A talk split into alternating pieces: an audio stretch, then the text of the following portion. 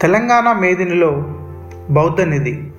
బుద్ధం శరణం గచ్చామి ధర్మం శరణం గచ్చామి సంఘం శరణం గచ్చామి అంటూ ధర్మబోధ చేసే బౌద్ధులకి ఒకప్పుడు తెలంగాణ ప్రాంతం ముఖ్య కేంద్రంగా ఉండేది.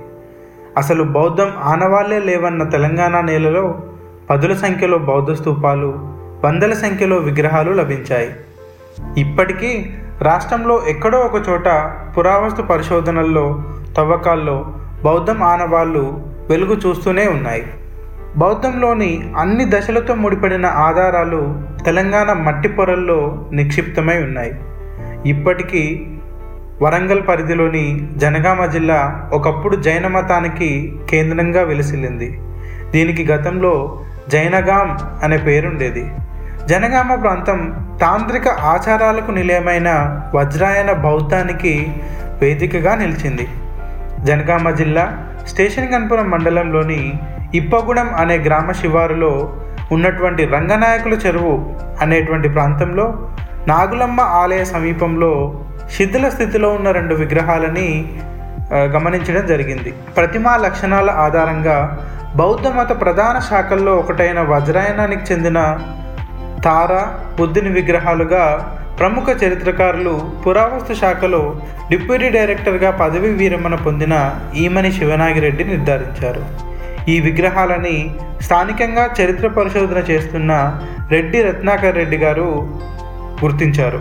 ఇక్కడి బుద్ధుని విగ్రహం మూడో శతాబ్దానికి చెందినదై ఉంటుందని అంచనా వేస్తున్నారు. తెల్లని నాపరాయి లేదా సున్నపురాయి విగ్రహాన్ని గౌతమ బుద్ధుడిగా మలిచారని భావిస్తున్నారు. ఈక్ష్వాకుల కాలంలో ఇలాంటి శిల్పాలని రూపొందించేవారట.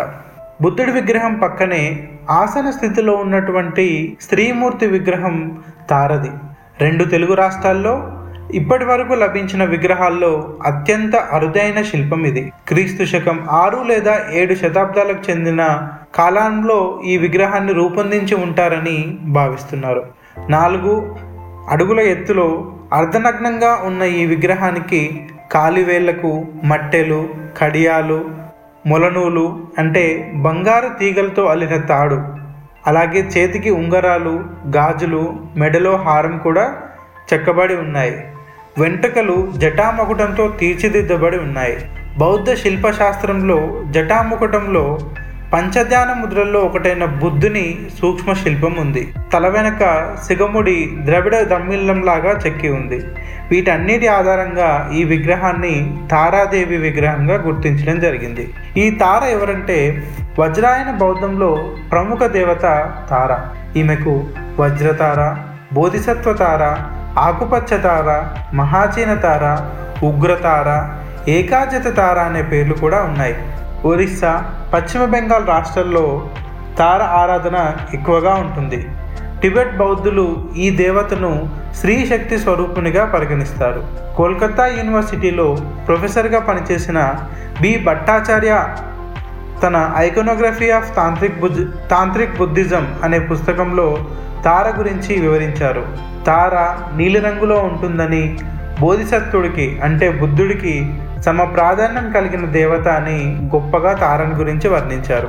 వజ్రాయనంలో తారను ఆరాధించే సాంప్రదాయం తెలంగాణలోనే ప్రారంభమైందని పరిశోధనల ద్వారా తెలుస్తోంది.